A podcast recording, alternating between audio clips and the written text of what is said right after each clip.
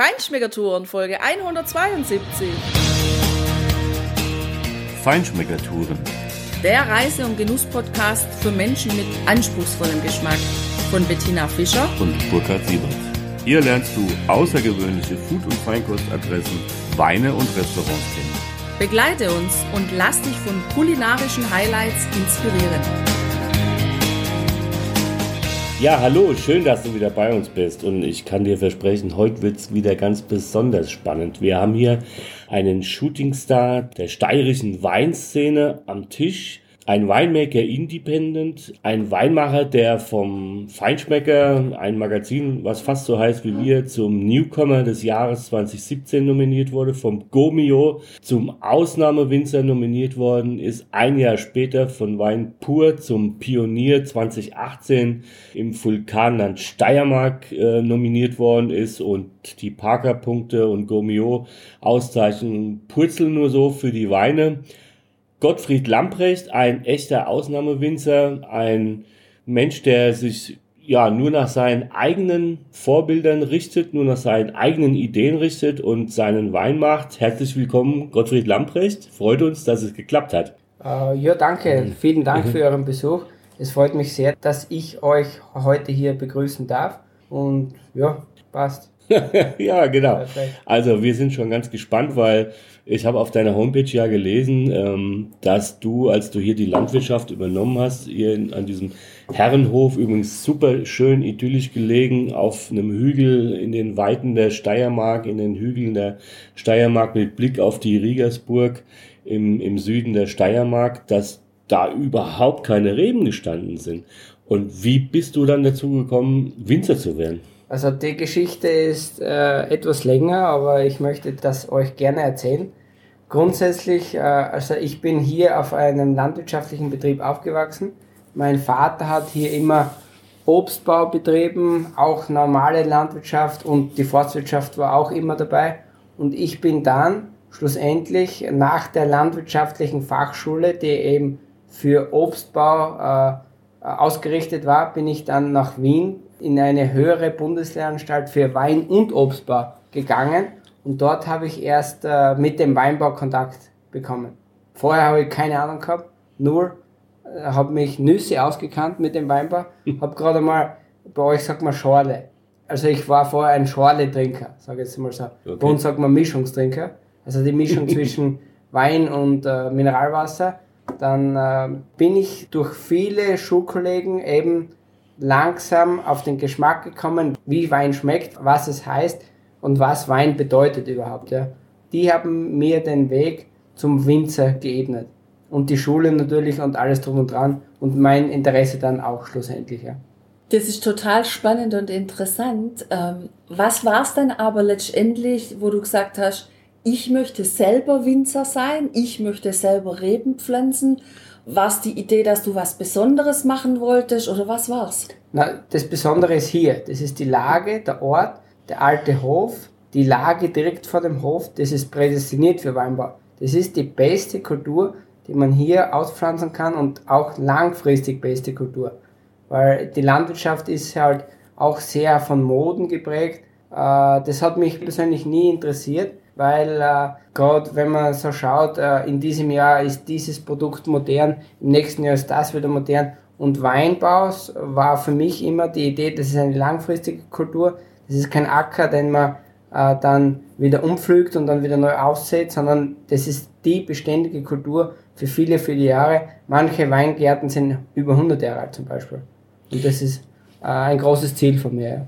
Genau, das ist ja der Punkt gerade beim Weinbau und das heißt, du hast dann wann begonnen, mit die Rebstöcke konkret zu pflanzen? Und also ich habe begonnen 2006 von 0,0 hier habe ich wieder mit dem Weinbau begonnen, habe ich wieder Reben ausgepflanzt. Ohne die Vorkenntnis habe ich nur von der Schule bekommen, also ich war am Anfang nur ein Theoretiker, keine Ahnung gehabt vom Weinbau überhaupt, habe kein Fass besessen, keinen Tank, keinen Schlauch, gar nichts. Ich habe eine Rebschere gehabt, weil wir die Rebschere auch für den Obstgarten gebraucht haben. Wir haben zum Glück einen Spezialtraktor gehabt, einen schmalen kleinen Traktor, mit dem wir immer durch die Obstgärten gefahren sind. Das habe ich gehabt und was ich noch gehabt habe, waren die Gründe. Wenn ich die Gründe nicht gehabt hätte, hätte ich das Projekt nie starten können. Und auch die baulichen Anlagen waren ja auch vorhanden, die musste ich halt dann immer Schritt für Schritt umbauen. Mhm. Im Prinzip habe ich über die Jahre jedes Jahr 1-2 Stahltanks gekauft, beziehungsweise dann 4-5 Holzfässer. Mhm. Das ist okay. Ja.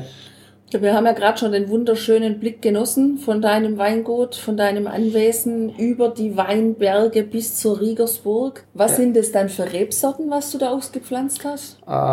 Ich muss vorweg gleich sagen, ich habe über 100 Rebsorten hier ausgepflanzt. Wow!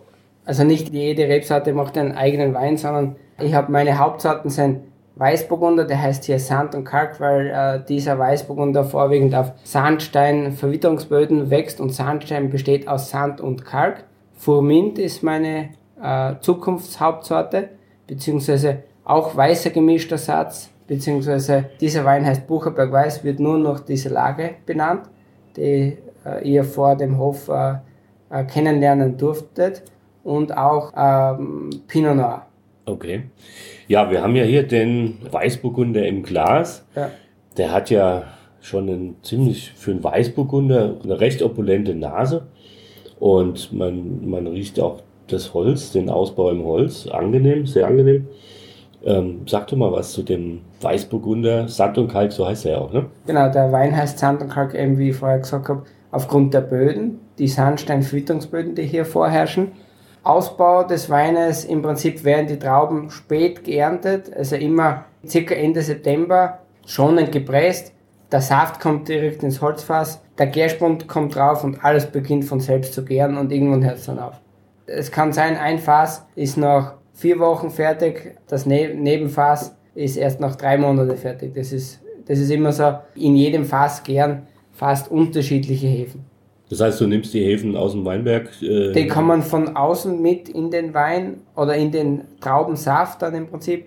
Oder auch, sie leben dann schon im Keller. Das ist Ja, du hast ja das Stichwort Freestyle Wine-Growing auch so auf deiner Homepage stehen. Und jetzt mal angefangen bei diesem Weißburgunder. Du nimmst im Prinzip die Reben und überlässt den Traubensaft sich selbst, also kontrolliert es nicht zu im Prinzip. So ist es ja.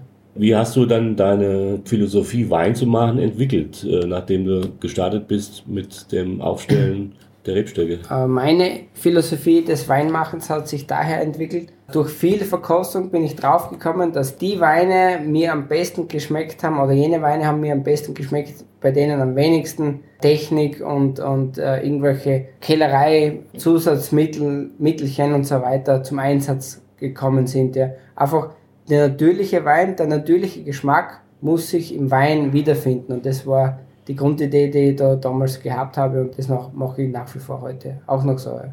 Das ist eine Prämisse von mir. Ja. Das ist für mich das Wichtigste, weil ich möchte durch meine Arbeit versuchen, den Geschmack dieser Lage, dieser Einzellage, den Bucherberg, dieser muss sich für jede Rebsorte oder auch für den gemischten Satz ganz besonders im Wein wiederfinden. Und da muss man teilweise sehr kompromisslos vorgehen. Ja.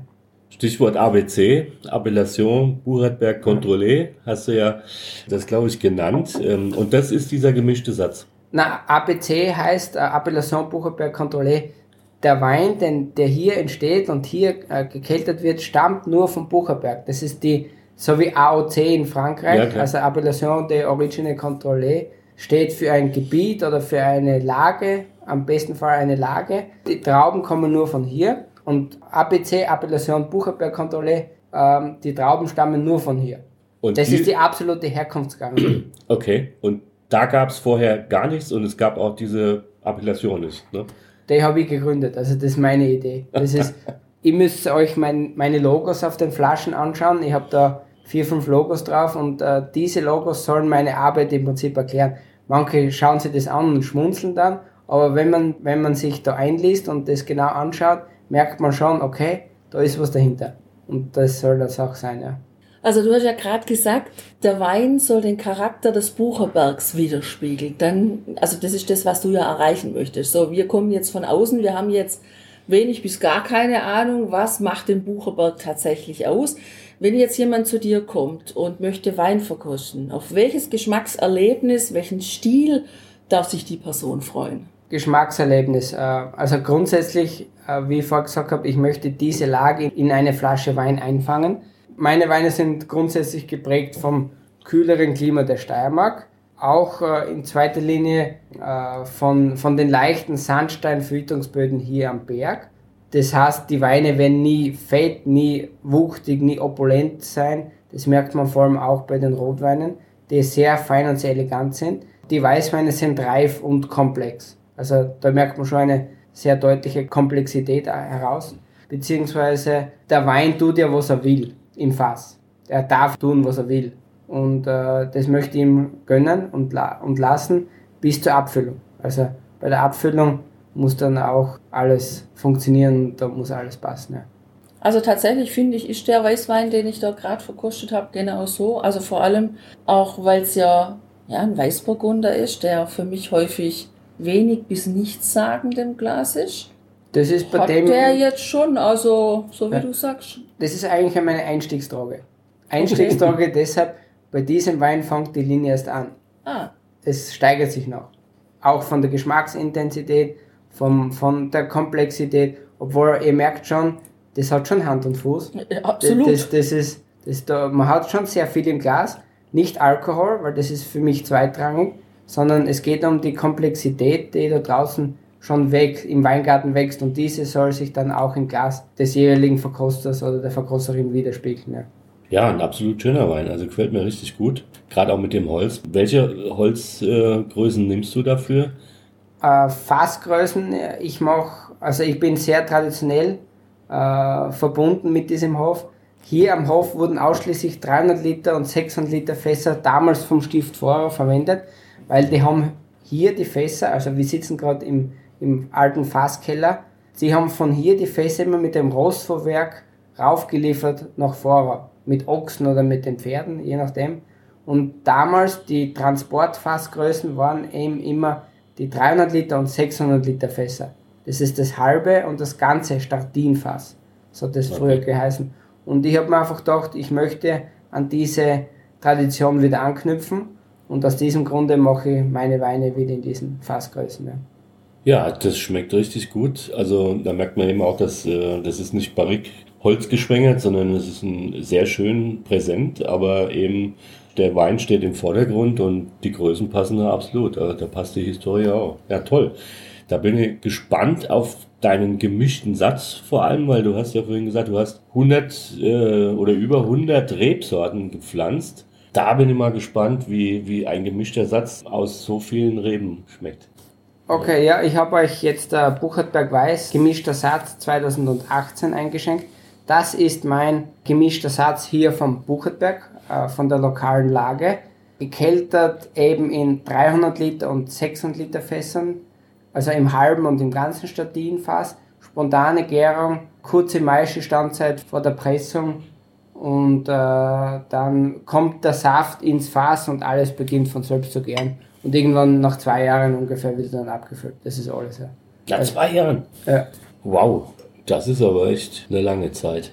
Also er hat eine sehr komplexe Nase, finde ich. Ja, und ich rieche so ein bisschen eine Süße. Also erinnert mich fast ein bisschen die Süße an den Gewürztraminer. Ist auch drinnen.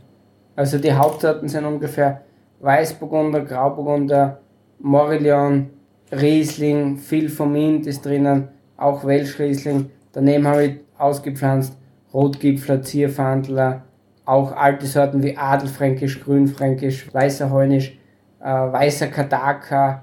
Also eine Vielzahl an Rebsorten sind da drinnen, die alle es wert sind, wieder hier im Gebiet auszupflanzen. Aber es gibt eine gewisse Rebsortenanzahl, die man offiziell für Qualitätswein verwenden darf. Alles andere ist nicht erlaubt, was eigentlich ein kompletter Blödsinn ist, weil viele uralte Rebsorten waren hier auch im Gebiet heimisch. Also die Steiermark war immer ein Weinland der Vielfalt. Es gibt kaum einen Winzer, der nur 1, 2, 3 Sorten hat. Die allermeisten Winzer haben 10, 12, 14, 15 Sorten, dadurch auch so viele Weine. Aber das möchte ich nicht. Ich möchte eher weniger Weine haben, aber dadurch auch einen gemischten Satz, wo ich die ganze Vielzahl der Rebsorten vereinen kann. Aber die Hauptidee, wieso ich zum gemischten Satz gekommen bin, war für mich der Terroir-Ausdruck. man sagt ja, der gemischte Satz, oder ich habe das in Frankreich mal mitbekommen, der gemischte Satz ist der eigentliche und der echte Terroirwein, sagen dort gewisse Winzer, weil nicht nur eine Rebsorte einen Wein am besten oder die Lage durch eine Rebsorte am besten wieder gespiegelt wird, sondern durch eine Vielzahl an gemeinsam ausgepflanzten Reben. Jede Rebsorte nimmt ein gewisses Stück mit von der Lage und das Ganze schmeckt dann wirklich so, wie die Lage ist. Und das hat mich von Anfang an fasziniert und deshalb mache ich das auch so. Ich bin der einzige Steirer, der sich wieder intensiv mit dem gemischten Satz identifiziert und das auch so intensiv betreibt, ja. Aber auch ernsthaft. Es gibt in Wien auch gemischten Satz, aber dort die Wiener, das muss ich zugeben, die Wiener ziehen mich ein bisschen mit, weil die bewerben den gemischten Satz sehr stark. Das ist gut so. Aber nicht alle Wiener gemischten Sätze sind wirklich auch echte gemischte Sätze, weil ich setze in der Reihe alles bunt gemischt und dort wird reihenweise ausgepflanzt und das dann einfach auf der Kellerstiege vermischt. Das ist das, was das Gesetz sagt, was man tun muss. Also nicht küvetieren wie im Keller, sondern da werden auch die Trauben auf der Kellerstiege teilweise vermischt und dann darf man auch gemischter Satz raufschreiben. Das ist für mich eigentlich ein Alibi gemischter Satz. Also gemischter Satz muss wirklich, die Rebsorten müssen wirklich zusammen im Weingarten wachsen und dann auch zusammen geerntet werden. Das ist dann echt der gemischte Satz. Ja. Ich habe irgendwo, wenn ich mich recht entsinne, mal gelesen oder gehört, dass da ja auch noch was anderes dahinter steht, so aus ursprünglicheren Zeiten, nämlich dass, wenn das Wetter mal nicht so gut ist, wenigstens ein Teil der Lese noch irgendwie brauchbar ist. Ist es da? Ich habe jetzt da mittlerweile 14 Jahrgänge oder 13 Jahrgänge geerntet und nicht jedes Jahr war sehr gut. Ich habe auch hin und wieder mal Hagelschlag gehabt oder auch großen Pilzdruck, aber im gemischten Satz, das muss ich wirklich sagen, es hat kein Jahr gegeben, wo es keinen gemischten Satz hätte geben können. Weil es ist, eine Rebsorte tragt immer, das ist so. Und durch die Vielzahl an Rebsorten, man hat immer einen Trag. Das war ja eigentlich der Grundgedanke des gemischten Satzes früher. Der Terroir-Gedanke ist ja nur eine Weiterentwicklung dessen, was man daraus bekommen kann. Ja. Also die beiden Weißen, die haben wir schon mal ausgesprochen gut geschmeckt, muss ich sagen. Der zweite, hatte ich das Gefühl, hat für mich einen Tick mehr Säure als der erste Wein. Sind auf jeden Fall einerseits sehr filigran und andererseits aber auch echt hochkomplex. Also ich glaube, das sind schon Weine, was du machst, wo man sich länger damit beschäftigen kann. Ja, also mit jedem Wein, wenn man sich wirklich damit beschäftigen will, könnte man einen ganzen Abend neben sitzen und man wird immer wieder etwas Neues herausfinden, gerade beim Bucherberg Weiß, beim weißen gemischten Satz. Da tun sich so viele Aromen auf und wenn man diese alle erschmecken will und riechen will, man könnte den ganzen Abend damit verbringen. Ne? Das ist so. Was kann man hierzu oder was empfiehlst du, was man hierzu an Speisen kombinieren könnte zu diesem Wein? Also zu diesem Wein genau. Also meine Weine sind sowieso sehr gute Speisenbegleiter durch die Bank, weil sie nie von einer technischen Verarbeitungsmethode dominiert sind, sondern einfach sehr natürlich in ihrem Ausdruck sind. Zu diesem Wein, also ich bin ein Pasta-Typ, Pasta mit relativ kräftiger Soße passt sowieso perfekt, ja. Kann ich mir gut vorstellen, genau. Käse sowieso super gut, ja. Ja, absolut. Kann auch ein würziger Käse sein, so in der Richtung. Ja, etwas würziger. Ja, das kann ich mir gut vorstellen. Also auch ein Rotschimmel, glaube ich, passt da ganz gut zu dem Wein. Kommen wir mal zu den Rotweinen. Was sind denn die Rotweinrebsorten, die du in der Hauptsache in die Flasche bringst? Also im Prinzip gibt es bei mir Pinot Noir und Blaufränkisch, wobei ich hauptsächlich mich mit Pinot Noir beschäftige. Also der Spätburgunder, so sagt man bei euch in Deutschland, ist ja eine der berühmtesten Rebsorten weltweit, war auch früher hier in der Steiermark die rote Rebsorte oder eine rote Rebsorte. In der Steiermark heutzutage gibt es nur ein paar Prozent Rotwein, aber normalerweise müsste sich das auch in Zukunft ein bisschen verändern in Richtung Rotwein, weil der Klimawandel schreitet voran und das Klima auch hier bei uns verändert sich, so wie überall. Gerade hier in Alpennähe sowieso noch stärker, wenn man da die ganzen Untersuchungen von diversen Wissenschaftlern anschaut. Hier ist es anscheinend noch eine größere Entwicklung des Klimas, das sich hier ergeben wird. Ja.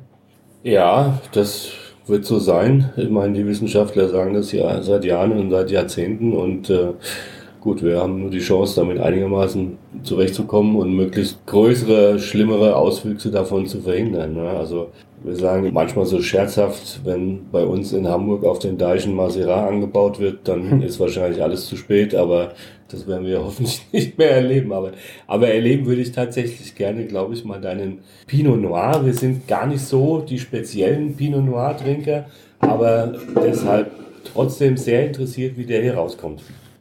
Ja, jetzt hast du uns den Pinot Noir vom Opok Jahrgang 2018 eingeschenkt. Opok, das ist was genau? Opok ist der Boden, wo mein Pinot Noir draufsteht.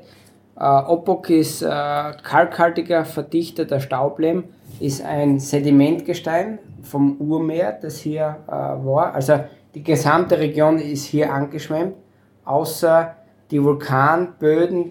Die Vulkane sind dann später aus dem Untergrund heraufgebrochen und haben dann ihre Tuffböden gebildet und auch ihre Basaltböden.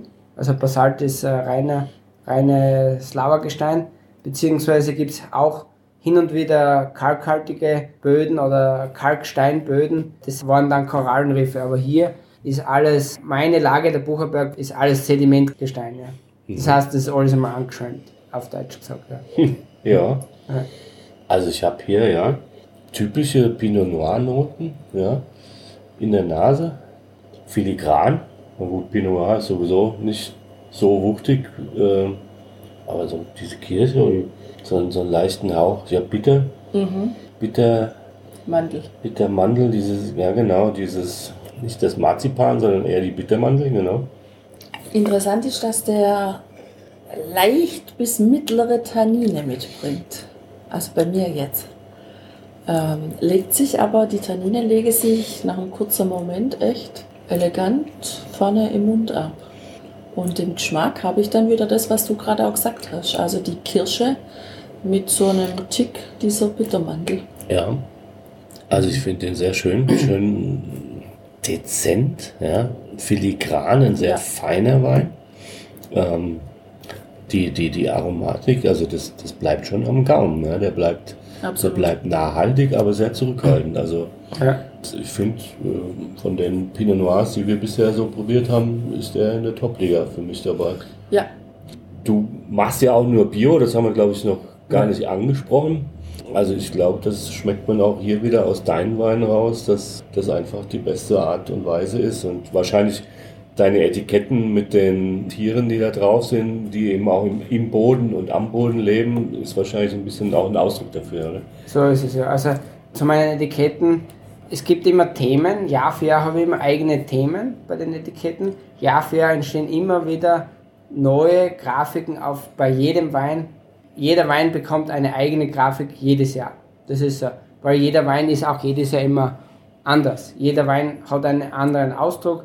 Die Witterung war anders, mehr Regen, weniger Regen und so weiter. Das spiegelt sich auch im Geschmack wieder. Das ist für mich ein zentrales Thema, wie ich meine Flaschen und die Hülle der Flaschen gestalte. Ja. Und du machst ja auch noch mehr drumherum, hast du uns vorhin erzählt. Was ist da das ganz Spannende, was unsere Hörer unbedingt wissen müssen? Ja, wir haben hier im Keller 3 bis 4 Mal im Jahr sogenannte Pur-Seminare. Die heißen Pur-Essen- und Trinken-Seminare. Diese Seminare veranstalte ich zusammen mit dem Johann Reisinger. Er ist der Slow-Food-Botschafter in Österreich. Er hat 2 Hauben in der Schweiz drüben, in Vorarlberg, in Italien erkocht. Und mittlerweile hat er sich geerdet. Er hat hier eine Familie und er ist der Slow-Food-Botschafter. Wenn es heißt, in Turin ist eine große Veranstaltung, fährt er für Österreich runter. Und wir machen hier in diesem Keller ganz spezielle Seminare, wo es wirklich um das Erfahren, um das Erschmecken, um das teilweise Ertasten mit dem Mund natürlich, dass der Geschmäcker in Gerichten geht und auch im Wein. Also Wein begleitet diese Seminare. Das hört sich grandios an. Wahrscheinlich werden die auch ziemlich schnell ausgebucht sein. Wie viel Vorlaufzeit, wann muss man sich da anmelden, wenn man bei dir da mitmachen möchte? Eigentlich kann man sich immer anmelden. und ich gebe dann immer eine E-Mail-Benachrichtigung, ob man mit dabei ist oder nicht. Aber es ist heuer, es ist natürlich ein Spezialjahr, Corona, Covid hat alles lahmgelegt. Deshalb haben wir heuer nur ein Seminar bis dato gehabt im Frühjahr und eines ist dann noch geplant Anfang Dezember, obwohl das schon ausgebucht ist. Ja. Also für nächstes Jahr, ich schätze Februar, März gibt es wieder das nächste Seminar und da gibt es noch Plätze, die frei sind. Ja. Aber ja. Okay, ja, wir werden dir natürlich wie gewohnt auf unsere Shownotes auch die Kontaktadresse stellen, dass du zum Weingut Herrenhof Lamprecht auch findest natürlich und zu Google Gottfried Maps. Und Google Maps, genau. Danke für den Hinweis nochmal. Zum Anfahren auf jeden Fall Google Maps, weil unser Navi hat es nicht geschafft. Der hat uns irgendwo 3 Kilometer vorher, hätte er uns abgestellt, aber dank unseres iPhones haben wir gut hergefunden. Ja, also vielen Dank, Gottfried, für die tollen Einsichten in dein wirklich sehr besonderes Weingut, in deine sehr besondere Philosophie und deine besonderen Weine vor allem. Weiterhin viel Erfolg, den du sicherlich haben wirst, weil Qualität ist nun mal das beste Verkaufsargument auch. Ja, alles Gute, viel Spaß beim Genießen dir, lieber Hörer, und wenn du in der Steiermark bist, schau auf jeden Fall hier rein. Wie gesagt, Google Maps, und wenn du nicht in die Steiermark fahren solltest, dann plan es ein und mach es einfach, weil es sich einfach richtig lohnt. Das ist eine tolle Genussgegend und hier dieser Winzer, dieser Ausnahmewinzer ist ein toller Botschafter auch dieser Region. Genau, herzlichen Dank für das nette Interview und die leckeren Weine im Glas. Vielen Dank, ja. Okay, ciao. Lass es dir gut gehen, ciao.